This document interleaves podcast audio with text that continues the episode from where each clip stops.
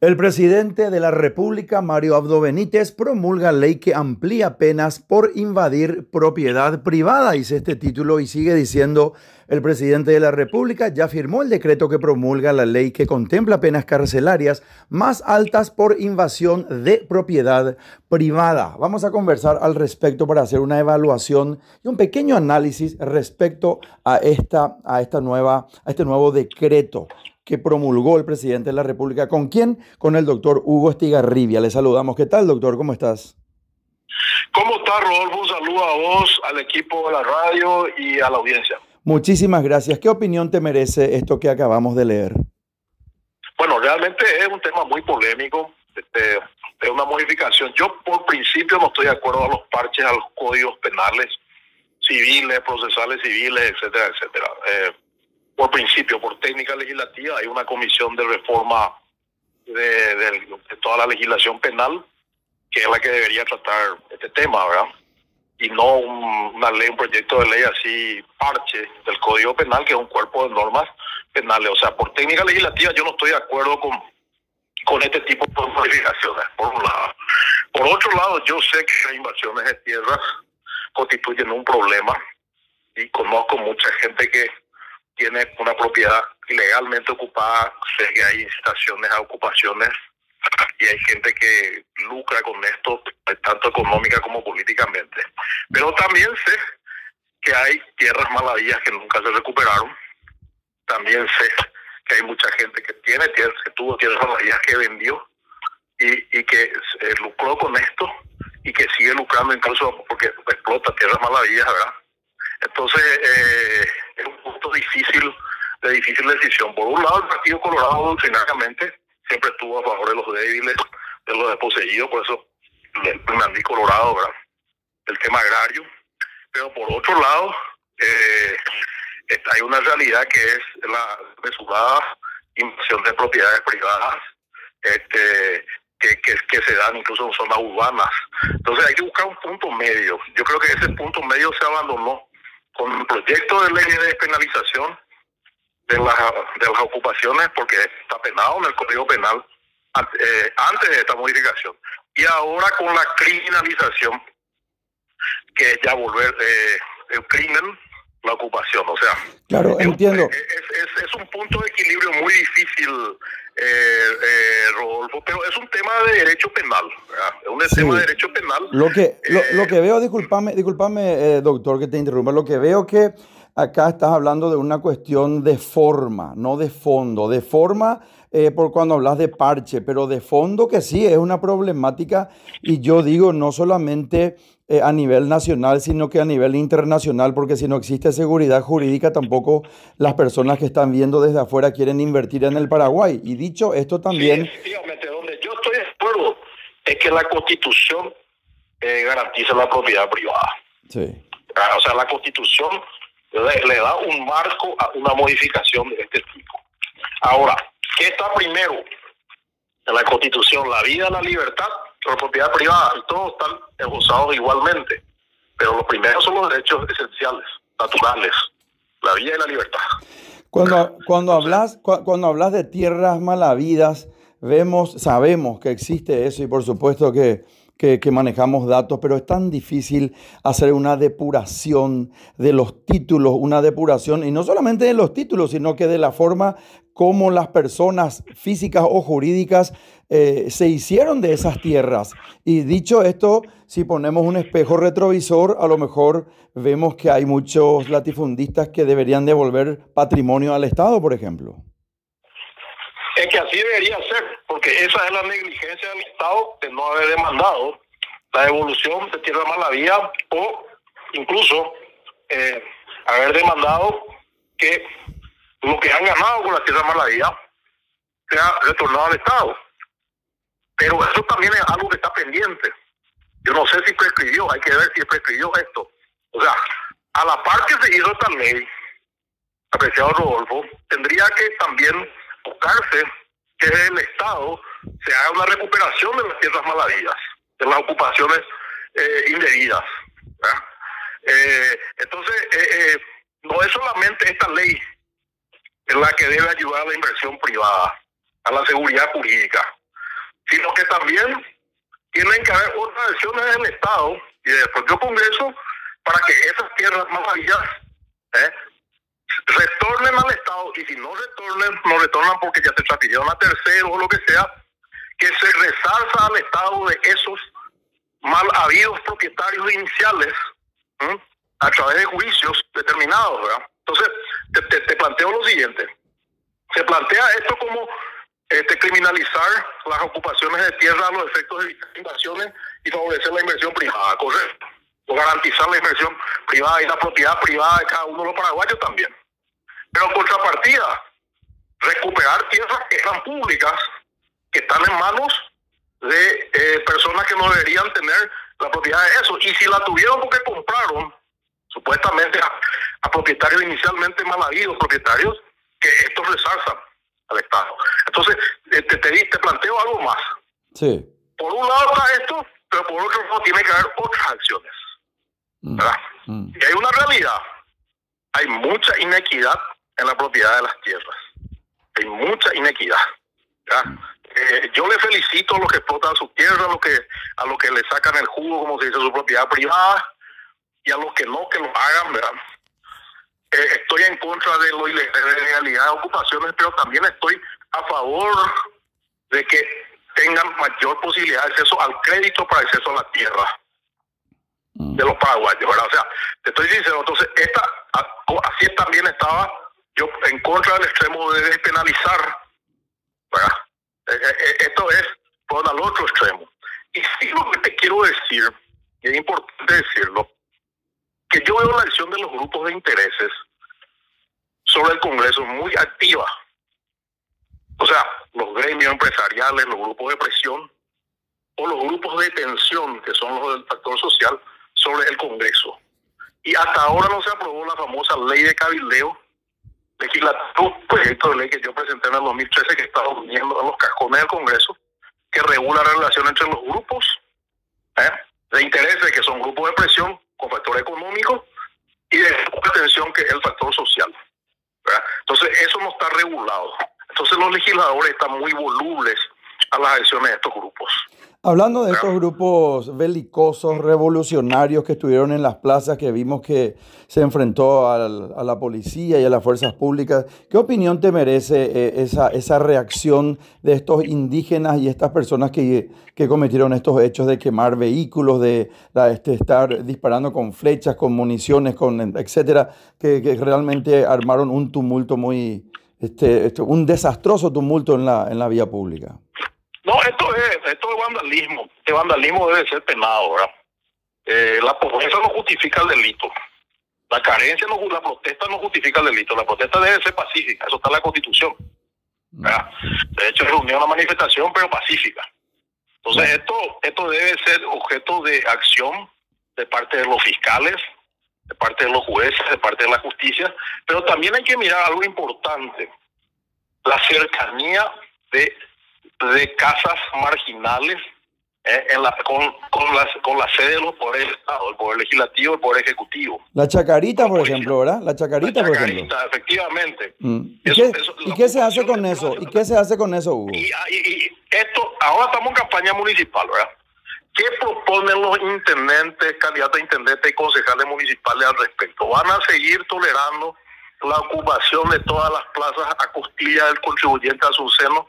que después con el pago de sus impuestos, sus tasas municipales, deben repararse esas plazas o vamos, o, vamos a tomar alguna medida que por fin todas esas, todos esos ocupantes no ocupen más las plazas y que la zona de la Chacarita sea asignada a otra zona importante de la ciudad que les permita a ellos eh, acercarse al centro eh, de, manera barata y cómoda como, como lo hacen ahora. Yo creo que a eso hay que propender. Pero vos imagínate, vos, imagínate, Hugo, que vayan en hecho eh, Rodríguez y, y, propulse o, impulse, digo mejor, una circunstancia de, mudar el, barrio de la Chacarita. Vos imagínate la cantidad de votos que va a perder. No, por supuesto. Eh, eh, lo que pasa es que ahí está la diferencia entre el estadista y el politiquero. Mm. El estadista piensa en la próxima generación y en la nación. Y el politiquero piensa en la cantidad de votos que va a sacar.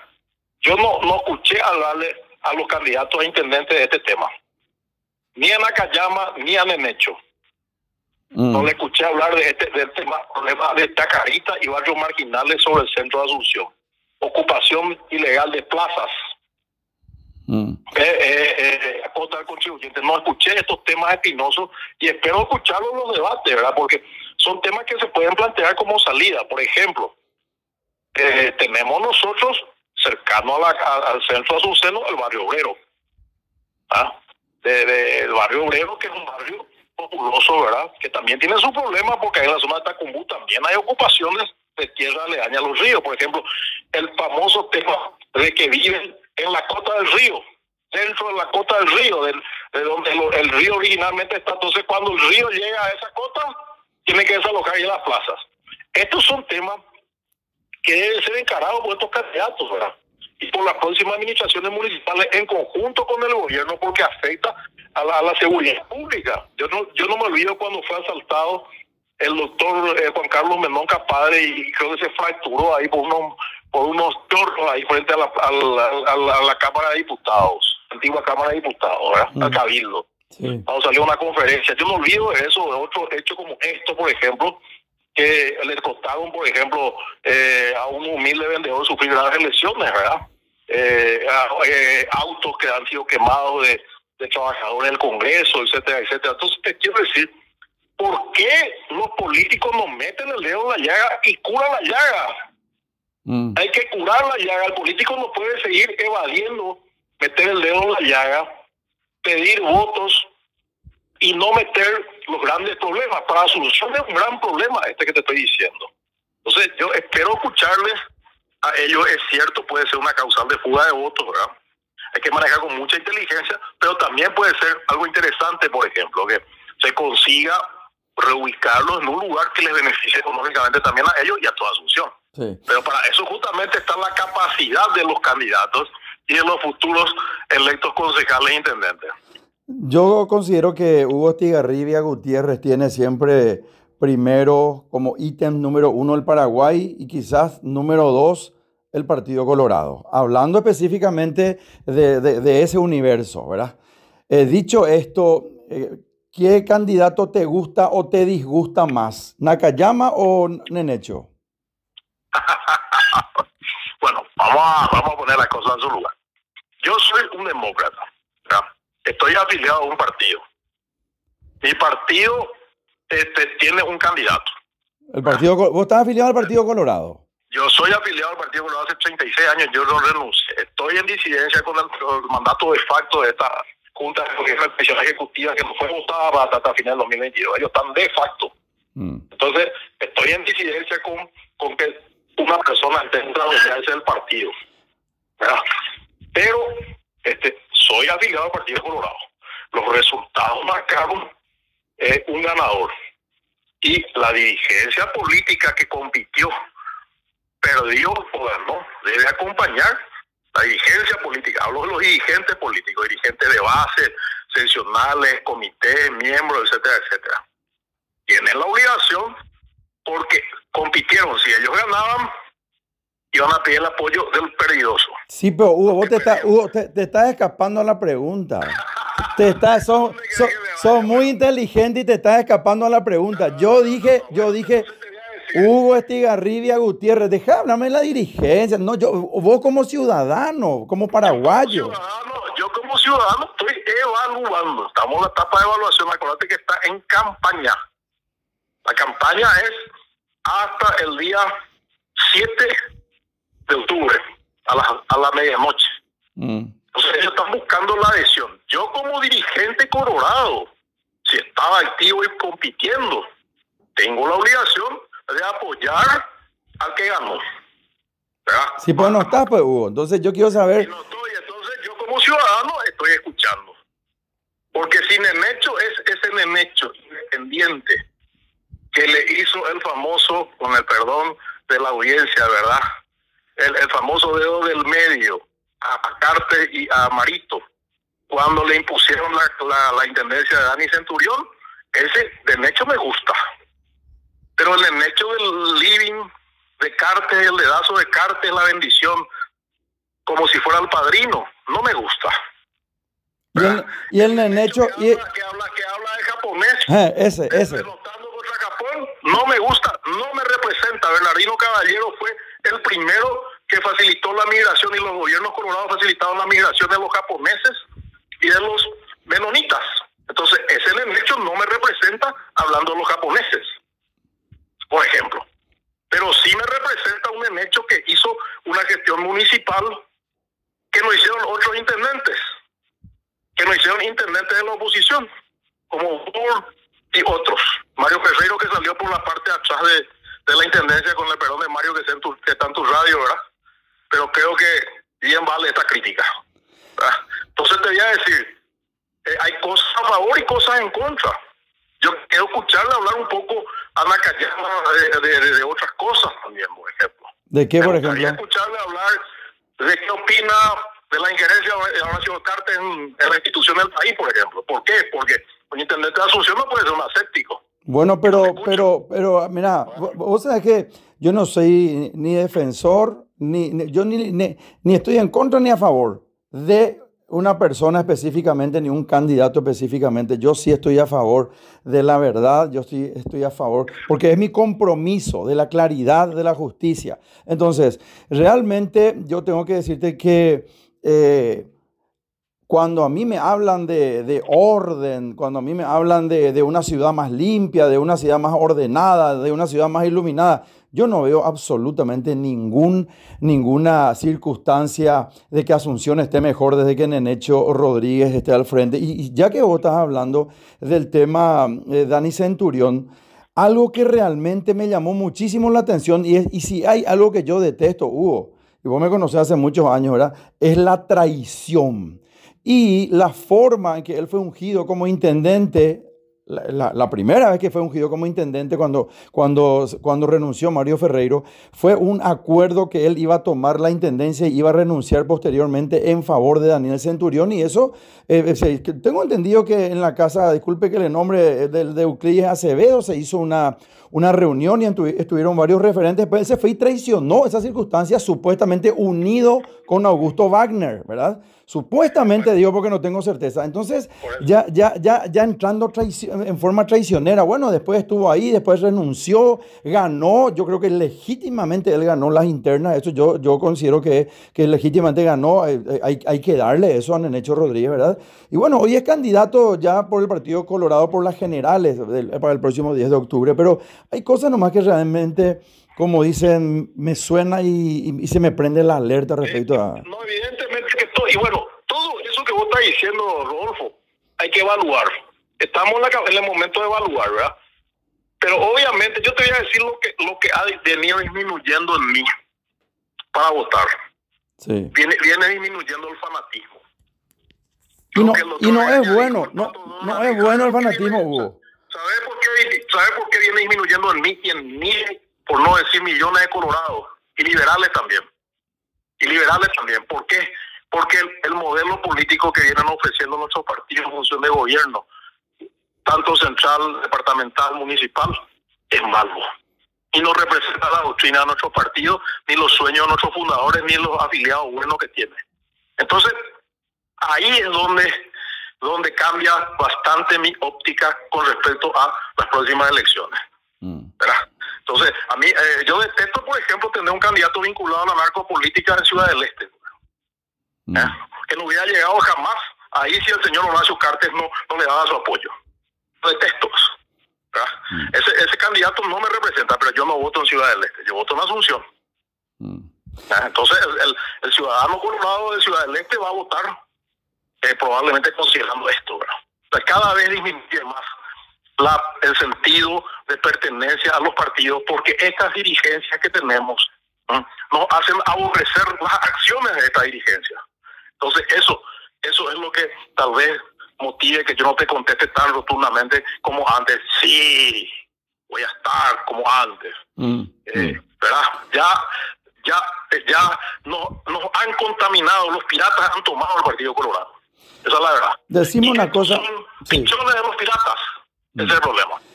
Vemos que hay una, esto no es ninguna novedad, ni yo, no estoy descubriendo la, este, absolutamente nada al decir que hay una disputa fuerte encontrada entre grupos muy, muy, muy poderosos, como el grupo de, este, de la Nación, por ejemplo, y el grupo ABC, que realmente cada quien representado por sus, por sus eh, conglomerados de empresas tienen una puja importante entre sí. Pero hay una hay una comunión entre ambos. No sé si te diste cuenta y de ese referente quiero hablar. Él se llama Arnaldo Yucio. Las tapas de la Nación y las tapas de ABC, inclusive tapas de última hora, que es de otro grupo muy importante de poder también, ¿verdad? Del grupo Bierzi, eh, están tipo en comunión que tiene que salir Arnaldo Yucio porque no está cumpliendo bien sus funciones como ministro del Interior. ¿Qué opinión te merece? lo que pasa es que yo creo que hay están los dos cargos más difíciles para mí en este momento son intendente de Asunción y ministro del Interior. Siempre lo dije. ¿Por qué? Porque el Ministerio del Interior está muy vinculado a la policía. Si bien no es un ministerio de policía, es un ministerio político. Entonces, eh, eh, a Yusuf le toca bailar con la más fea, como le tocó antes a Villamayor, le tocó antes a Rafael Filisola, etcétera, etcétera. Pero vos sabés que Euclides. vos sabés que. No. Pero, pero, análisis, ¿verdad? Eh. Parte de ahí. Sí. Es un órgano, la policía es un órgano que está profundamente corrompido. Hay muy buenos oficiales, sí. pero hay muchos que están vinculados a la corrupción. Mm. Entonces, ¿quién es la cabeza de turco de esto? El ministro del Interior. Mm. Y obviamente que el ministro del Interior recibe todos los rayos. Es como un para, rayo que, que recibe los rayos. Ahora, hay que ver qué hizo Yusio en este tiempo, porque en la Senada se destacó bastante por su trabajo. Pero la policía no, no lo está pudiendo hacer. Mm. Entonces, este, yo creo que ahí está la unanimidad. La unanimidad de en ese pararrayos o en ese cabeza de turco todas las culpas. Sí, no, yo, yo, yo te decía, yo te decía, Hugo. El Grupo Nación tiene una motivación, tumbarlo a alguien que en su momento estuvo en contra de Cartes. Mm. Pero la motivación de ABC última ahora no es la misma. Ah. Porque, porque, pero están en concordancia, están en concordancia. Prácticamente son el viejo, el, viejo diario Patria. Esa es la verdad. Mm. No, yo eh, eh, te decía, Hugo, Hugo, te decía que Euclides Acevedo como ministro del Interior hizo, una, hizo un buen papel él. Euclides Acevedo es más político que yo. Mm. Euclides Acevedo es un hombre que tiene más cintura que yo. Eh, Euclides Acevedo no contrastó con el grupo Cartes. No, absolutamente. No. Pero no te olvides también que Euclides Acevedo pertenece a la masonería, que es un grupo que se proyecta en todos los sectores. O sea, Acevedo tiene otro tipo de político de viejo pelaje. Sí, pero vos sabés que, vos sabés que yo yendo o no en contra de tal o cual logia, masonería, lo que sea. Yo, yo realmente lo que, lo que veo es el, el resultado de una función, ¿verdad? Y muchas veces me pregunté por qué Marito le sacó a, Euclides Acevedo ahí, le llevó a la Cancillería, que, creo que también está haciendo una, un, está, se está desempeñando bien Euclides ahí, pero realmente, un, como muy bien dijiste, hubo un, un, ministerio tan filoso como, como el del interior, ¿verdad? Estaba, estaba llevando bastante bien sus funciones Euclides y hizo un cambio radical ahí de repente. ¿no? Yo creo que Euclides tenía mucha también, no me dejaste terminar, tiene mucha buena relación con los policías, porque él es profesor del colegio de policía, tiene una pertenencia con ese estamento. O sea, Euclides Acevedo es un hombre vinculado a la Policía Nacional. Ya. Era mucho más que Yucio. Acuérdate que la Senat tenía peleas muy intensas con la Policía Nacional. Sí, sí. Eh, de, de, de, baja publicidad, pero muy intensas. O sea, prácticamente el anterior enemigo viene a encabezar la lucha de la policía hoy. Mm. y eso no es poca cosa, ¿eh? Mm. No es poca cosa. Entonces, el cambio de actor es fundamental ahí. Lo mismo pasa con la Cancillería, ¿verdad? La Cancillería, si vos mirás antes un técnico como, como Rivas o un tiempo corto, nomás estuvo Federico, ¿verdad? Que, que para mí fue una lástima que vaya a Itaipú, ¿verdad? Que se tendría que haber mantenido nomás ahí, ¿verdad? Pero lo que hace valer es el peso del político de raza, del político estadista, del político formado. Y es lo que yo siempre digo que un político formado es mucho mejor gobernante eh, o mucho mejor funcionario que uno que no entiende nada. Y ahí es donde vos me, pusiste el ejemplo de Euclides con, con. Ahora, Yucio, yo lo que creo es que tiene buenos propósitos y es una persona mirada como honesta. Que, que, que, eso da a su favor, a su contra está en que yo creo que la policía no le responde y que no está poniendo la mano dura que tendría que poner dentro de ese estamento, a pesar de que es autoridad política de nexo. Pero vos imagínate lo que vos estás diciendo, Hugo. Yo tomo así en el contexto, pero simétrico de lo que estás diciendo, que él tiene una probada honestidad, sin embargo, no se entiende o no, puede coordinar eh, las acciones eh, de buena manera con la policía. Entonces es un absoluto despropósito que él siga siendo ministro del Interior por, todo lo que está, por todo lo que está pasando y estamos viendo realmente anonadados y asombrados en todos los medios de prensa, porque a nosotros como paraguayos, vos, yo, tu hijo, mi hijo, nuestros padres, nuestros hermanos y nuestros seres queridos y todas las personas que vienen en la República del Paraguay, a nosotros no nos sirve que, que digan, pero él es muy bueno, él canta bien, él es muy honesto, pero no anda, no anda completamente como, como ministro del Interior. Entonces, ¿qué se le cambia, Hugo? No, claro, no, por eso te estoy diciendo. Hay que, el presidente le dio 90 días. ¿Y por qué le dio 90 días? Porque tiene que evaluar muchas cosas, pero eh, obviamente que él está el ojo de la tormenta y su, su, su desempeño no satisface, no satisface porque tenemos, tenemos sicariato en Asunción, ¿verdad? Sicariato desembosado. No puede ser que el, episodio del 12 de agosto no se le haya informado de este mismo oficial que fue que fue asesinado ahora no haya sido informado y que hayan repetido el, el, atentado, pero ya perfeccionándolo y finalmente lo maten. Pues. A una cuadra y media, a una cuadra y media de la casa del ministro, una réplica. Una, vos, vos, ves, vos, ves las dos grabaciones, parece, parece la repetición.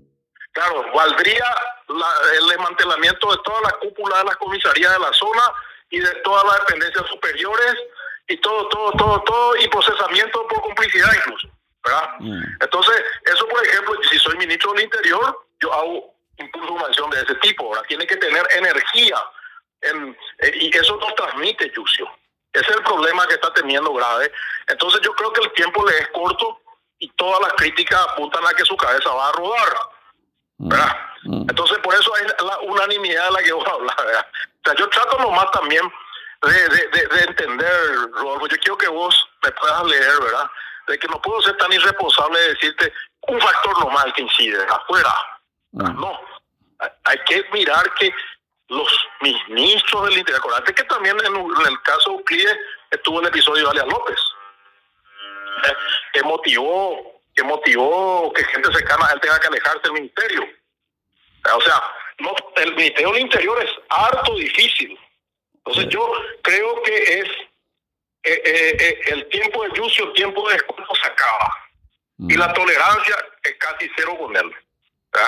Pero creo que todavía le queda un poquitito de oxígeno en su balón para tratar de salvar su gestión, ¿verdad? Pero es poco ya el oxígeno que le queda. Sí. No, no, porque yo te escucho hablar realmente y, y bueno, pero de todo lo que estamos hablando, estamos tomando, tomando un ítem nomás, solamente uno. Pero si yo le pongo a un profesor o una profesora y su único ítem negativo es que no sabe enseñar, no puede ser profesor, no puede ser profesora. Eso es más lo que yo pienso, ¿verdad? Este de acuerdo que en este caso, eh, está aplazado hasta ahora, ¿eh? pero tiene una, una, una última oportunidad. Pero una última oportunidad tiene que sacar nota demasiado sobresaliente para poder quedarse. Mm. Ese sería mi resumen, ¿verdad? Mi resumen. Ahora, los medios de prensa en el caso de Yucio reflejan la realidad. Que hoy la inseguridad ciudadana es feroz y eso yo puse en tweets eh, lo hice público, ¿verdad?